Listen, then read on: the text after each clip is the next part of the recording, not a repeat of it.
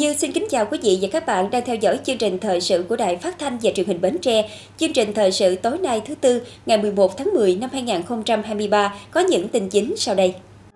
Chủ tịch Quốc hội Dương Đình Huệ chủ trì khai mạc phiên họp thứ 27 của Ủy ban Thường vụ Quốc hội. Lãnh đạo Ủy ban nhân dân tỉnh tiếp xúc các hộ dân còn vướng mắc trong công tác giải phóng mặt bằng dự án cầu Rạch Miễu 2 và đường gom đường vào cầu Rạch Miễu 2.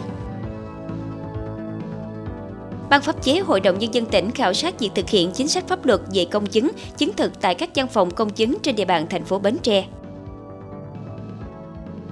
Hội Liên hiệp Thanh niên Việt Nam tỉnh Bến Tre phối hợp tổ chức Ngày hội Tôi yêu Tổ quốc tôi năm 2023 và họp mặt kỷ niệm 67 năm ngày truyền thống Hội Liên hiệp Thanh niên Việt Nam.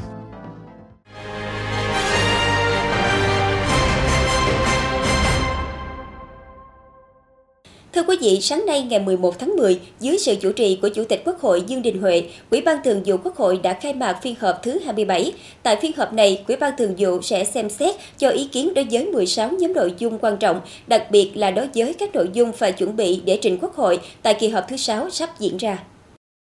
Phát biểu khai mạc phiên họp, Chủ tịch Quốc hội Dương Đình Huệ cho biết, phiên họp dự kiến kéo dài trong 5 ngày và tập trung vào 16 nhóm nội dung quan trọng, trong đó sẽ xem xét cho ý kiến đối với 12 nội dung phải chuẩn bị để trình Quốc hội tại kỳ họp thứ 6 trên cơ sở xem xét toàn diện công tác chuẩn bị và các nội dung trình Quốc hội sau khi tiếp thu ý kiến của các vị đại biểu Quốc hội, các đoàn đại biểu Quốc hội, Quỹ ban Thường vụ Quốc hội sẽ cho ý kiến lần cuối cùng về chương trình nội dung kỳ họp thứ 6 để trình Quốc hội xem xét biểu quyết thông qua tại phiên họp trụ bị. Chủ tịch Quốc hội lưu ý, do khối lượng công việc nhiều, tính chất phức tạp, độ khó cao, thời gian gấp rút, đề nghị các thành viên Ủy ban Thường vụ Quốc hội phát huy tinh thần các phiên họp trước để cho ý kiến vào các nội dung để bảo đảm chất lượng phiên họp là tốt nhất. Tại phiên họp này, Thường vụ Quốc hội sẽ xem xét cho ý kiến đối với các báo cáo của chính phủ về vấn đề tài chính ngân sách, lộ trình và các phương án để thực hiện cải cách chính sách tiền lương, đánh giá giữa nhiệm kỳ về tình hình nợ công và kế hoạch đầu tư công trung hạn. Chủ tịch Quốc hội nhấn mạnh, trên cơ sở quán triệt tinh thần của Hội nghị Trung ương 8, trên cơ sở ý kiến kết luận của Trung ương và kết quả tham khảo từ Diễn đàn Kinh tế Xã hội năm 2023 vừa qua, Ủy ban Thường vụ Quốc hội nghiên cứu cho ý kiến sâu vào các tờ trình, các báo cáo theo tinh thần chỉ đạo của Tổng bí thư Nguyễn Phú Trọng tại phiên bế mạc Hội nghị Trung ương 8 là phải đảm bảo chất lượng, sát hợp với thực tế và có tính khả thi cao. Ủy ban Thường vụ Quốc hội cũng sẽ cho ý kiến về các báo cáo như kết quả giám sát việc giải quyết trả lời, trả lời kiến nghị của cử tri gửi đến kỳ họp thứ 5 và gửi đến Quốc hội năm 2023 báo cáo của Chính phủ về công tác tiếp công dân giải quyết khiếu nại tố cáo năm 2023, báo cáo của Ủy ban Trung ương Mặt trận Tổ quốc Việt Nam tổng hợp ý kiến kiến nghị của cử tri và nhân dân gửi đến kỳ họp thứ 6 của Quốc hội. Chủ tịch Quốc hội cho biết, theo quy định và thông lệ tại phiên khai mạc kỳ họp cuối năm thì ngay trong ngày khai mạc đầu tiên, các báo cáo trên sẽ được trình bày trước Quốc hội. Chủ tịch Quốc hội đề nghị các thành viên Ủy ban Thường vụ Quốc hội nghiên cứu kỹ lưỡng để tham gia ý kiến cụ thể, làm cơ sở cho đoàn Chủ tịch Ủy ban Trung ương Mặt trận Tổ quốc Việt Nam, Chính phủ và ban dân nguyện của Ủy ban Thường vụ Quốc hội có cơ sở nghiên cứu để hoàn thiện có chất lượng cao nhất và đảm bảo là phản ánh một cách đầy đủ khái quát, trung thực các ý kiến phản ánh và nguyện vọng của nhân dân và cử tri cả nước về những vấn đề lớn mà phải báo cáo với Quốc hội. Tại phiên họp này, Ủy ban Thường vụ Quốc hội cũng sẽ thảo luận và cho ý kiến về nhiều vấn đề quan trọng khác. Thưa quý vị, sáng ngày 11 tháng 10, ông Trần Ngọc Tam, Chủ tịch Ủy ban nhân dân tỉnh cùng lãnh đạo các sở ngành tỉnh, thành quỹ Ủy ban nhân dân thành phố Bến Tre đã có buổi kiểm tra tiếp xúc các hộ dân còn vướng mắt trong công tác giải phóng mặt bằng dự án cầu Rạch Miễu 2 và đường gom đường vào cầu Rạch Miễu 2 tại xã Bình Phú. Theo đó, Chủ tịch Ủy ban nhân dân tỉnh cùng các thành viên trong đoàn đã đến tìm hiểu gặp gỡ trực tiếp với trường hợp của các hộ, gồm ông Nguyễn Thái Bình, ông Lương Văn Hinh, bà Phan Thị Mai, Hiện nay các hộ này chưa thống nhất số liệu kiểm đếm, yêu cầu bố trí tái định cư, không đồng ý đơn giá bồi thường về nhà, chật kiến trúc, chưa đồng ý về giá đất bồi thường, thậm chí có trường hợp yêu cầu quỹ các quyết định phê duyệt của Ủy ban dân thành phố Bến Tre do quyết định thu hồi đất ban hành sau thời điểm ban hành quyết định phê duyệt phương án bồi thường nên chưa đồng ý nhận tiền và bàn giao mặt bằng. Lãnh đạo thành phố Bến Tre cho biết đang xem xét các giải quyết kiến nghị của các hộ và có tính đến phương án lập kế hoạch cưỡng chế thu hồi đất trong trường hợp hộ không đồng ý. Ông Trần Ngọc Tam, Chủ tịch Ủy ban nhân tỉnh, ghi nhận những kiến nghị của các hộ và đề nghị các sở ngành tỉnh, Ủy ban dân thành phố Bến Tre xem xét giải quyết một cách thấu đáo, đảm bảo quyền lợi chính đáng của các hộ dân trên cơ sở tuân thủ các quy định của pháp luật. Chủ tịch Ủy ban nhân tỉnh cũng đề nghị Ủy ban dân thành phố xem lại các thủ tục pháp lý về thu hồi đất theo đúng quy định pháp luật. Chiều ngày 10 tháng 10, đoàn đại biểu Quốc hội đơn vị tỉnh Bến Tre đã có buổi làm việc với công ty điện lực tỉnh, nghe báo cáo về hoạt động sản xuất kinh doanh, cung cấp điện, đầu tư xây dựng năm 2022, 9 tháng đầu năm và kế hoạch thực hiện trong năm 2023. Ông Nguyễn Trúc Sơn, Phó Chủ tịch Thường trực Ủy ban Nhân dân tỉnh, trưởng đoàn đại biểu Quốc hội tỉnh Bến Tre, chủ trì buổi làm việc. Trong năm 2022 và 9 tháng năm 2023, công ty điện lực Bến Tre thực hiện cung cấp điện theo phương thức không điều hòa tiết giảm điện, đảm bảo cung cấp điện liên tục phục vụ sản xuất sinh hoạt của nhân dân và các sự kiện văn hóa chính trị diễn ra trên địa bàn tỉnh. Lũy kế sản lượng điện nhận 9 tháng năm 2023 là 1 tỷ 585 triệu 621 ngàn kWh, giảm hơn 3% so với cùng kỳ năm 2022. Điện thương phẩm lũy kế 9 tháng là 1 tỷ 509 triệu 579 ngàn kWh, thấp hơn gần 2,2% so với cùng kỳ năm 2022 và đạt gần 74,2% so với kế hoạch. Năm 2023, Tổng Công ty Điện lực miền Nam giao kế hoạch sửa chữa cho Công ty Điện lực Bến Tre với tổng giá trị gần 30,6 tỷ đồng, thực hiện 35 công trình. Tổng giá trị đã thực hiện đến hết tháng 9 trên 25,4 tỷ đồng, giá trị giải ngân gần 24,5 tỷ đồng. Hiện công ty đã hoàn thành chủ trương đầu tư 3 công trình xóa điện kế dùng chung tỉnh Bến Tre giai đoạn 2023, tổng mức đầu tư 45 tỷ đồng, các công trình sẽ hoàn thành trong năm 2023. Để thuận lợi trong việc triển khai các công trình điện, công ty Điện lực Bến Tre kiến nghị đoàn đại biểu Quốc hội kiến nghị chính phủ xem xét điều 23 Nghị định số 11 ngày 24 tháng 2 năm 2010 chỉ áp dụng quy định về công trình cột anten viễn thông, đường dây thông tin, đường dây tải điện, tính từ chân mái đường đắp hoặc mép đỉnh mái đường đào đến chân cột tối thiểu bằng 1,3 lần chiều cao của cột và không được nhỏ hơn 5 mét. Các trường hợp khác do Bộ trưởng Bộ Giao thông Vận tải quy định cho lưới điện cấp điện áp từ 110 kV trở lên không áp dụng cho lưới trung hạ thế. Ông Nguyễn Trúc Sơn, Phó Chủ tịch Thường trực Ủy ban Nhân dân tỉnh, trưởng đoàn đại biểu Quốc hội tỉnh, đánh giá cao hoạt động sản xuất kinh doanh và đầu tư của ngành điện trên địa bàn tỉnh Bến Tre thời gian qua, kỳ vọng sẽ có 400 MW điện gió quả lưới, gia tăng giá trị khu vực công nghiệp, góp phần vực dậy nền kinh tế tỉnh nhà. Đối với các kiến nghị của ngành điện, trưởng đoàn đại biểu Quốc hội tỉnh tiếp thu và cho biết sẽ báo cáo kiến nghị chính phủ tạo điều kiện thuận lợi giải phóng mặt bằng, đầu tư cho ngành điện. Tại kỳ họp thứ 6 Quốc hội khóa 15 sắp tới, đoàn đại biểu Quốc hội tỉnh sẽ tiếp tục có những kiến nghị đến Quốc hội xem xét giải quyết. Trưởng đoàn đại biểu Quốc hội tỉnh cũng đề nghị ngành điện tiếp tục làm tốt việc cung ứng điện phục vụ nhu cầu phát triển kinh tế xã hội trên địa bàn tỉnh, phối hợp cùng các cơ quan chức năng thực hiện hoàn thành quy hoạch phát triển hơn 1.000 MW điện gió trên địa bàn tỉnh thời gian tới. Sáng ngày 11 tháng 10, đoàn giám sát của Ban pháp chế Hội đồng Nhân dân tỉnh do ông Nguyễn Văn Tân, trưởng ban làm trưởng đoàn, có buổi làm việc với văn phòng công chứng Quỳnh Đoàn Ngọc Hân, phường Phú Khương và văn phòng công chứng Nguyễn Văn Tứ, phường An Hội, thành phố Bến Tre về việc thực hiện chính sách pháp luật về công chứng, chứng thực trên địa bàn tỉnh. Văn phòng công chứng Quỳnh Đoàn Ngọc Hân hiện có hai công chứng viên hợp danh cùng 11 lao động hợp đồng. Thời gian qua, các công chứng viên luôn tuân thủ pháp luật và quy tắc đạo đức hành nghề công chứng.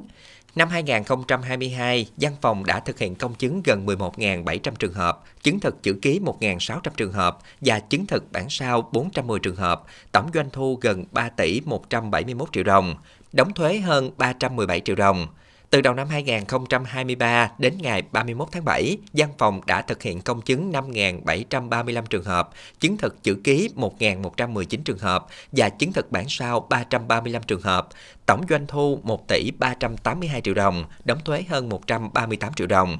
Văn phòng công chứng Quỳnh Đoàn Ngọc Hân kiến nghị cần có hệ thống tra cứu chung giữa các tổ chức công chứng và quỹ ban nhân dân cấp xã nhằm tránh những giao dịch đã thực hiện ở cấp xã nhưng công chứng không kiểm tra được dẫn đến công chứng tiếp hoặc không thể đồng bộ thì chỉ nên giao cho tổ chức hành nghề công chứng mới có chức năng thực hiện công chứng các hợp đồng giao dịch để quy về một mối. Đối với các giấy tờ giả, đề xuất cơ quan công an, các cơ quan cấp giấy chứng nhận và quỹ ban dân cấp xã phối hợp tập huấn chung để rút ra những kinh nghiệm trong phát hiện giấy tờ giả, ngăn chặn rủi ro trong giao dịch. Đồng thời, đề xuất được quan tâm, hỗ trợ kịp thời của các cơ quan chức năng trong việc giải quyết các vướng mắc khó khăn đối với công chứng các hợp đồng, giao dịch dân sự có liên quan đến hoạt động thương mại, kinh tế của xã hội để giúp hạn chế những thiệt hại có thể phát sinh. Văn phòng công chứng Nguyễn Văn Tứ được chuyển đổi theo quyết định của Ủy ban dân tỉnh Bến Tre từ phòng công chứng số 1 tỉnh Bến Tre sang. Từ khi chuyển đổi đến nay, văn phòng công chứng luôn có 4 công chứng viên và 4 chuyên viên giúp việc đã qua đào tạo công chứng viên. Tất cả công chứng viên của văn phòng luôn tuân thủ pháp luật công chứng và đảm bảo thực hiện đúng quy tắc đạo đức hành nghề công chứng. Văn phòng luôn chấp hành đúng quy định của pháp luật về lao động và thực hiện chế độ làm việc 40 giờ một tuần và làm thêm không quá 200 giờ một năm. Từ ngày 1 tháng 1 năm 2022 đến hết ngày 31 tháng 12 năm 2022, văn phòng đã công chứng hơn 9.870 hợp đồng văn bản giao dịch. Từ ngày 1 tháng 1 năm 2023 đến hết ngày 31 tháng 7 năm 2023 đã công chứng được hơn 5.170 hợp đồng văn bản giao dịch. Văn phòng công chứng Nguyễn Văn Tứ kiến nghị cần quy định giá đất tối thiểu của từng phường xã để khi lập hợp đồng chuyển nhượng buộc phải ghi vào, vì xu hướng người giao dịch ghi thấp để nhẹ tiền phí công chứng, thậm chí tránh thuế. Cần xem xét và cân đối số lượng tổ chức hành nghề công chứng trên địa bàn tỉnh nhằm tránh trường hợp xảy ra cạnh tranh thiếu lành mạnh. Cần giải thể các tổ chức hành nghề công chứng không đủ hai công chứng viên hoạt động thường xuyên. Qua buổi làm việc, ông Nguyễn Văn Tân, trưởng ban pháp chế Hội đồng dân tỉnh cho biết, chuyến khảo sát tại hai văn phòng công chứng nhằm giúp cho đoàn khảo sát nắm được thực trạng để đánh giá những thuận lợi khó khăn trong hoạt động công chứng của tỉnh, đồng thời lắng nghe ghi nhận kiến nghị đề xuất của các văn phòng công chứng, từ đó làm cơ sở để đoàn giám sát tiến hành làm việc với Sở Tư pháp trong thời gian tới. Thưa quý vị, sáng ngày 11 tháng 10, Văn phòng Chính phủ tổ chức hội nghị trực tuyến tập huấn nghiệp vụ về công tác cải cách thủ tục hành chính, kiểm soát thủ tục hành chính, thực hiện thủ tục hành chính trên môi trường điện tử. Ông Ngô Hải Phan, Cục trưởng Cục Kiểm soát thủ tục hành chính, Văn phòng Chính phủ chủ trì hội nghị. Tại điểm cầu Bến Tre, tham dự hội nghị có các công chức thực hiện nhiệm vụ kiểm soát thủ tục hành chính ở các sở ban ngành. Các đại biểu tham dự hội nghị được đại diện Cục Kiểm soát Thủ tục Hành chính, Văn phòng Chính phủ tập huấn những nội dung tổng quan về kiểm soát thủ tục hành chính, hướng dẫn trà soát đánh giá, tái cấu trúc quy trình thủ tục hành chính để cung cấp dịch vụ công trực tuyến, chuẩn hóa mẫu đơn, tờ khai thiết lập biểu mẫu điện tử tương tác, hướng dẫn số hóa hồ sơ, kết quả giải quyết thủ tục hành chính, chia sẻ dữ liệu giữa hệ thống thông tin giải quyết thủ tục hành chính cấp bộ, cấp tỉnh và cổng dịch vụ công quốc gia, giới thiệu bộ chỉ số chỉ đạo, điều hành và đánh giá chất lượng phục vụ người dân doanh nghiệp trong thực hiện thủ tục hành chính, dịch vụ công theo thời gian thực hiện trên môi trường điện tử theo quyết định số 766 ngày 23 tháng 6 năm 2022 của Thủ tướng Chính phủ, trà soát đơn giản hóa thủ tục hành chính nội bộ. Ngoài nội dung được triển khai, Cục Kiểm soát Thủ tục Hành chính còn giải đáp những thắc mắc của đại biểu tại các điểm cầu về nội dung có liên quan công tác cải cách, kiểm soát thủ tục hành chính, thực hiện thủ tục. Thông qua chương trình tập huấn nhằm bồi dưỡng nâng cao nhận thức, kỹ năng nghiệp vụ cho đội ngũ cán bộ, công chức thực hiện nhiệm vụ kiểm soát thủ tục hành chính ở các cơ quan đơn vị, đẩy mạnh việc giải quyết thủ tục hành chính trên môi trường điện tử. Trên cơ sở đó, tham mưu cho lãnh đạo cơ quan, đơn vị triển khai đầy đủ kịp thời, có chất lượng các nội dung hoạt động kiểm soát thủ tục hành chính, thực hiện thủ tục hành chính trên môi trường điện tử, đáp ứng yêu cầu cải cách hành chính trong giai đoạn hiện nay. Sáng ngày 11 tháng 10, Hội Liên hiệp Thanh niên Việt Nam tỉnh Bến Tre phối hợp với Bảo tàng tỉnh tổ chức Ngày hội Tôi yêu Tổ quốc tôi năm 2023 và họp mặt kỷ niệm 67 năm ngày truyền thống Hội Liên hiệp Thanh niên Việt Nam. Mở đầu ngày hội, đoàn viên thanh niên đến từ các huyện thành phố trong tỉnh đã viếng tượng Chủ tịch Hồ Chí Minh tại nhà dừa Bảo tàng Bến Tre. Trong ngày hội Tôi yêu Tổ quốc tôi năm nay, lực lượng đoàn viên thanh niên được tham gia các hoạt động trải nghiệm, bồi dưỡng kỹ năng, hoạt động trò chơi kỹ năng, trò chơi về chuyển đổi số, chia sẻ kiến thức về nâng cao năng lực số thông qua cuộc thi với chủ đề Thanh niên Bến Tre phát huy tinh thần tình nguyện vì cuộc sống cộng đồng và tiên phong chuyển đổi số nghe chia sẻ những câu chuyện tình nguyện của thanh niên của các câu lạc bộ đội nhóm thanh niên tình nguyện, ban tổ chức cũng đã biểu dương các câu lạc bộ đội nhóm thanh niên tình nguyện tiêu biểu trên địa bàn tỉnh. Trong khuôn khổ ngày hội, ban tổ chức cũng lồng ghép các hoạt động văn nghệ nhằm thiết thực chào mừng kỷ niệm 67 năm ngày truyền thống Hội Liên hiệp Thanh niên Việt Nam ngày 15 tháng 10 và Đại hội Hội Liên hiệp Thanh niên Việt Nam các cấp tiến tới Đại hội đại biểu Hội Liên hiệp Thanh niên Việt Nam tỉnh Bến Tre lần thứ 7 và Đại hội đại biểu toàn quốc Hội Liên hiệp Thanh niên Việt Nam lần thứ 9, nhiệm kỳ 2024-2029. Thưa quý vị, ngày 10 tháng 10, Ban Thường vụ tỉnh đoàn Bến Tre và Thành đoàn Bến Tre phối hợp tổ chức hoạt động hưởng ứng Ngày chuyển đổi số quốc gia, Ngày chuyển đổi số tỉnh Bến Tre ngày 10 tháng 10. Chị Lâm Như Quỳnh, bí thư tỉnh đoàn đến tham dự.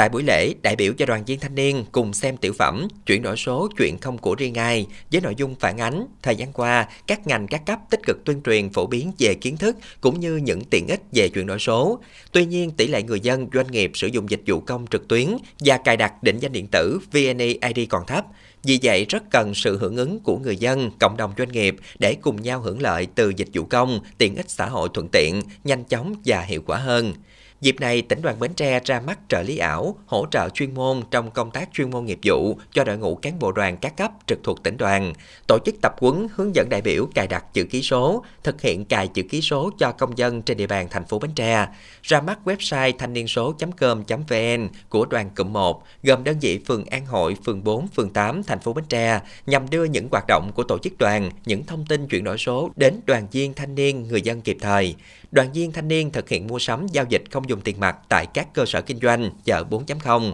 Tất cả các tổ chức đoàn trên địa bàn thành phố đồng loạt thực hiện các hoạt động không dùng tiền mặt. Tiếp theo chương trình thời sự tối nay là tiết mục đời sống dân sinh với những thông tin nổi bật. Sở Giáo dục và Đào tạo tổ chức hội nghị giao ban lần thứ nhất năm học 2023-2024. Công an tỉnh Bến Tre tăng cường các giải pháp phòng chống tội phạm công nghệ cao.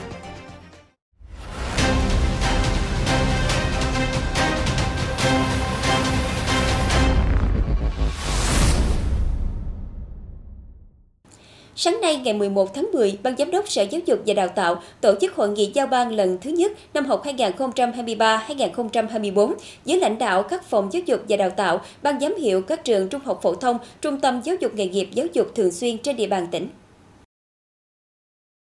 Năm học 2023-2024, toàn tỉnh có 180 trường mầm non mẫu giáo, 179 trường tiểu học, 127 trường trung học cơ sở, 35 trường trung học phổ thông và 9 trung tâm giáo dục nghề nghiệp giáo dục thường xuyên, với gần 204.000 học sinh và gần 15.100 biên chế cán bộ quản lý và giáo viên. Năm học 2023-2024, Bến Tre triển khai chương trình giáo dục phổ thông năm 2018 cho các lớp 4, lớp 8 và lớp 11. Các cơ sở giáo dục mầm non tập trung phát triển chương trình giáo dục theo quan điểm giáo dục toàn diện, tích hợp, lấy trẻ làm trung tâm, tiếp cận tổ chức mô hình giáo dục STEM. Bậc phổ thông tiếp tục tăng cường đổi mới phương pháp dạy học và kiểm tra đánh giá theo định hướng phát triển năng lực học sinh, đa dạng hóa các hình thức giáo dục, đẩy mạnh hoạt động trải nghiệm, nghiên cứu khoa học của học sinh, triển khai ứng dụng công nghệ số trong dạy và học đối với các môn chuyên cấp trung học phổ thông thực hiện theo hướng dẫn của Sở Giáo dục và Đào tạo, có định hướng các nội dung trọng tâm, chú trọng thực hiện đối với từng bộ môn. Tại hội nghị, đại biểu tập trung ý kiến về khó khăn như thiếu trên 800 giáo viên các cấp học, giải pháp quy động trẻ em đến trường bậc mầm non, mẫu giáo, việc đầu tư cơ sở vật chất, một số trường trung học cơ sở, trung tâm giáo dục nghề nghiệp giáo dục thường xuyên đang thiếu giáo viên môn ngữ văn, việc triển khai chương trình giáo dục phổ thông năm 2018 đối với lớp 7, lớp 8, lớp 10 và lớp 11 gặp khó khăn về thiết bị dạy học. Về các nhiệm vụ trọng tâm trong thời gian tới, lãnh đạo Sở Giáo dục và Đào tạo tỉnh Bến Tre chỉ đạo các cơ sở giáo dục cần tập trung thực hiện đúng chủ đề năm học, đồng thuận sáng tạo phát triển, đổi mới phương pháp dạy học đáp ứng chương trình giáo dục phổ thông mới 2018, củng cố và nâng cao chất lượng quy động trẻ mầm non, mẫu giáo đến trường, phòng chống bạo lực tệ nạn ma túy và hạn chế xảy ra tai nạn giao thông.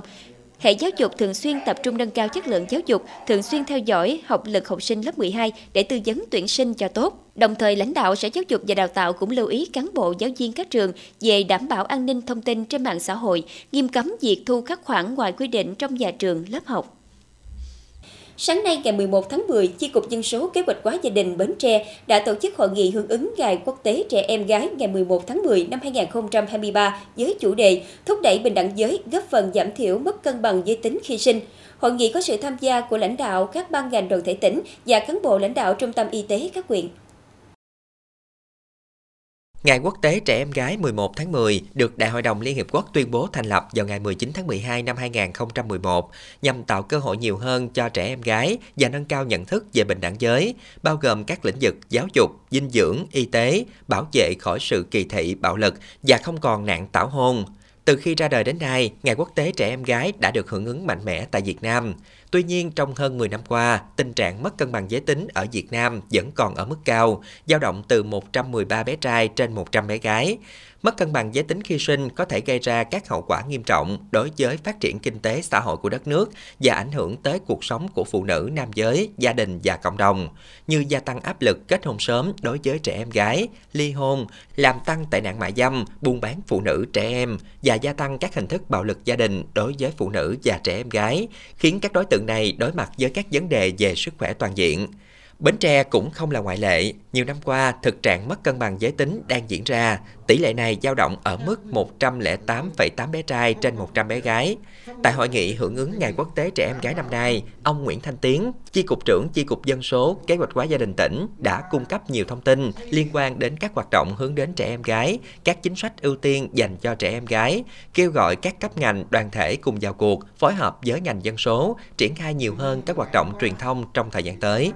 nhận thức rõ vai trò trách nhiệm trong việc triển khai thực hiện các hoạt động hướng đến nâng cao vai trò vị thế trẻ em gái. Các đơn vị ban ngành đoàn thể tham gia hội nghị khẳng định sẽ tiếp tục đồng hành cùng ngành dân số, đẩy mạnh các hoạt động tuyên truyền giáo dục pháp luật về bình đẳng giới, phát huy những hoạt động đã và đang được triển khai hiệu quả tại đơn vị, vận động mọi người cùng tích cực hành động hướng đến thực hiện mục tiêu xóa bỏ bất bình đẳng giới để trẻ em gái, phụ nữ phát huy hết năng lực cá nhân, làm việc và cống hiến cho sự phát triển chung của xã hội. Thưa quý vị, hướng tới kỷ niệm 93 năm ngày thành lập Hội Liên hiệp Phụ nữ Việt Nam ngày 20 tháng 10, Hội Liên hiệp Phụ nữ tỉnh Bến Tre triển khai kế hoạch phát động hưởng ứng tuần lễ áo bà ba cùng tổ chức hoạt động đồng diễn, diễu hành trang phục áo bà ba với hơn 1.000 đại biểu tham dự.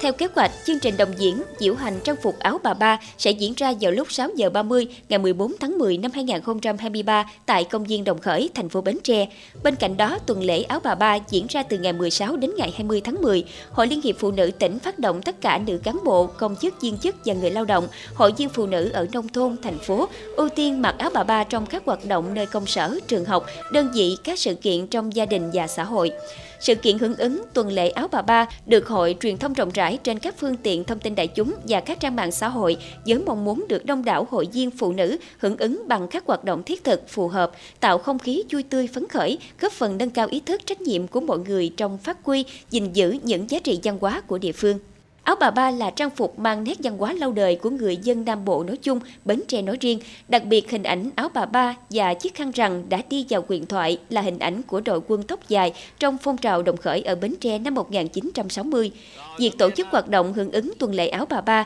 nhằm tiếp tục tạo hiệu ứng lan tỏa trong cộng đồng và khơi dậy trách nhiệm gìn giữ, phát huy di sản văn hóa Việt Nam, đẩy mạnh tuyên truyền giá trị của chiếc áo bà ba trong văn hóa của Việt Nam nói chung và Nam Bộ nói riêng. Bộ Nội vụ vừa gửi báo cáo đến Quốc hội trước kỳ họp thứ 6, trong đó cho biết Ban Cán sự Đảng Chính phủ đã báo cáo Trung ương, Quốc hội về kết quả về lộ trình cải cách tiền lương cán bộ, công chức viên chức, lực lượng vũ trang, người lao động trong doanh nghiệp.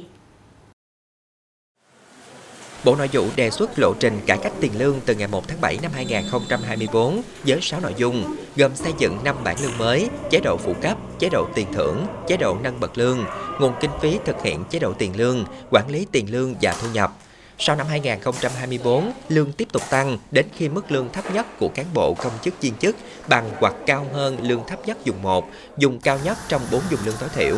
Hiện lương tối thiểu dùng 1 là 4 triệu 680 000 đồng một tháng. Thưa quý vị, gần đây tình hình tội phạm sử dụng công nghệ cao diễn biến phức tạp, có xu hướng gia tăng, diễn ra trên các lĩnh vực của đời sống xã hội, phương thức thủ đoạn hoạt động ngày càng tinh vi, ảnh hưởng đến tình hình an ninh trật tự. Trước tình hình trên, thời gian qua, Phòng An ninh mạng và Phòng chống tội phạm sử dụng công nghệ cao Công an tỉnh Bến Tre đã chủ động nắm tình hình, triển khai đồng bộ các biện pháp để đấu tranh, xử lý nhiều vụ việc liên quan tội phạm công nghệ cao trên địa bàn tỉnh.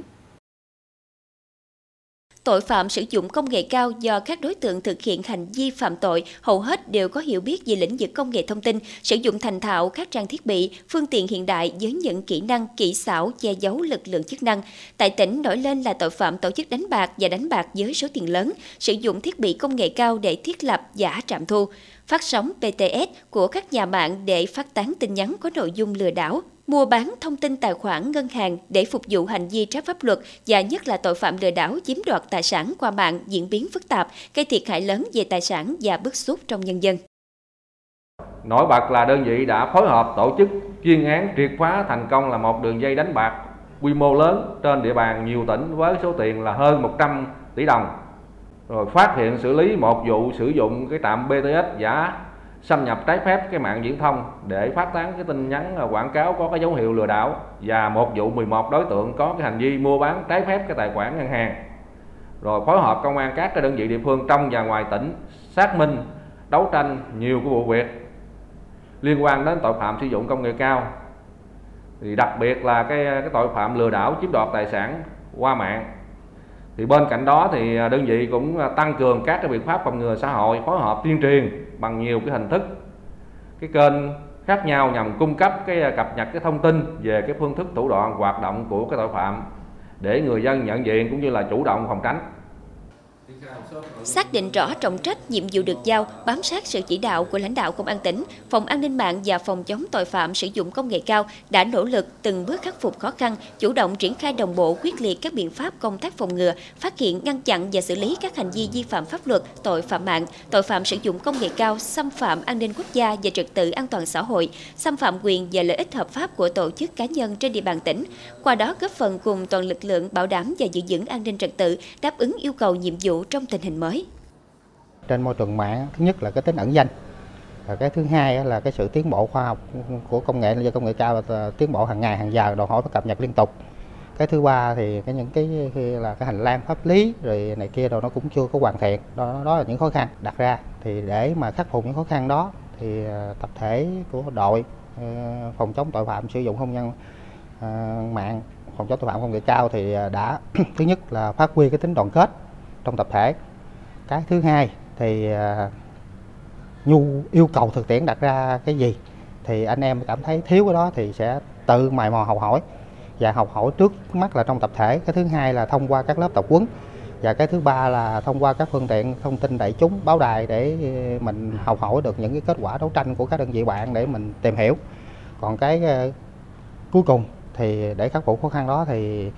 có những cái việc mà mình đấu tranh triệt xóa chưa được ngay thì mình sẽ giải quyết bằng cách là triệt xóa cái nguyên nhân điều kiện để mà cái, cái loại tội phạm đó nó tồn tại. Thì mỗi người dân cần là tỉnh táo và cảnh giác khi tham gia vào cái môi trường mạng.